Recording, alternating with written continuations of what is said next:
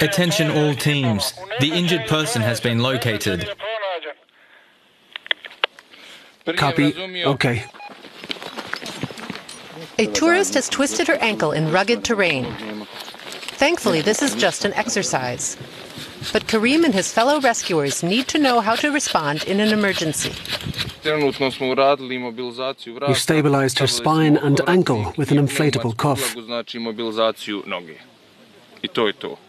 Now we'll place her on a stretcher and start the evacuation. Tourism is booming in the mountains of Bosnia and Herzegovina. More and more people are flocking to its pristine landscape. But nature has its perils. The weather here can change in minutes. That can spell danger for inexperienced hikers. The rescuers have to abseil the injured party. Only a few weeks ago, they had a real emergency to deal with when a hiker was seriously injured at the very same spot. It was Elis Sultanic, an experienced mountaineer. He had fallen while trying to photograph the scene of a recent avalanche and broken several ribs. Unable to move, he was just barely able to reach for his phone. An hour later, the rescuers arrived. I was certain the rescuers would come, 100% sure. They saved my life and I'll be eternally grateful to them for it. This is the first time Elis Sultanic has been back here since his accident. He wanted to watch the exercise. Now I can really see what they had to go through when they rescued me. They descended a steep slope to abseil me from there. I can only say I admire them, especially because there were only five of them at the time. But it's difficult for the rescue team to equip even just five rescuers adequately. Konjica Mountain Rescue gets virtually no funding from the local government. And Bosnia has no law regulating mountain rescue at the national level. Conditions for Karim and this team of rescuers are hard. We had to buy half of the equipment ourselves. The other half is shared.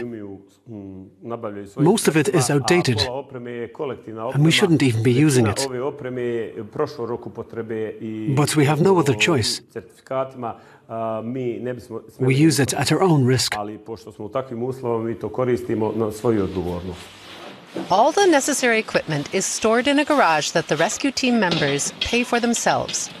They had to move out of their former office in the fire department at the city government's behest. The city said it was due to renovations. That was nearly two years ago. After two or three months, we noticed that they weren't going to give us back our office space. So we asked for an explanation. And they're still waiting on an explanation. Konjica's civil protection director says the city had many obligations, but not enough money to go around. You see, the mountain rescue team is just one of many associations in Konjic. There are dozens of clubs here, and they all want their own space. But the city can't afford its own rescue team.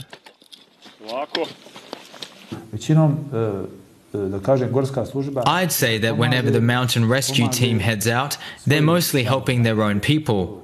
When the weather is bad, it's them, the adventurers, who go out there, even though they shouldn't.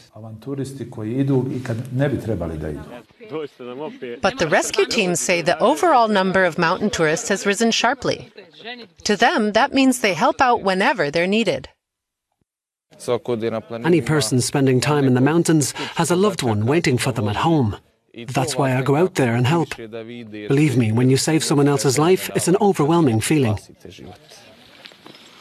And that's why they keep going, despite all odds. The Konjica Mountain Rescue Team.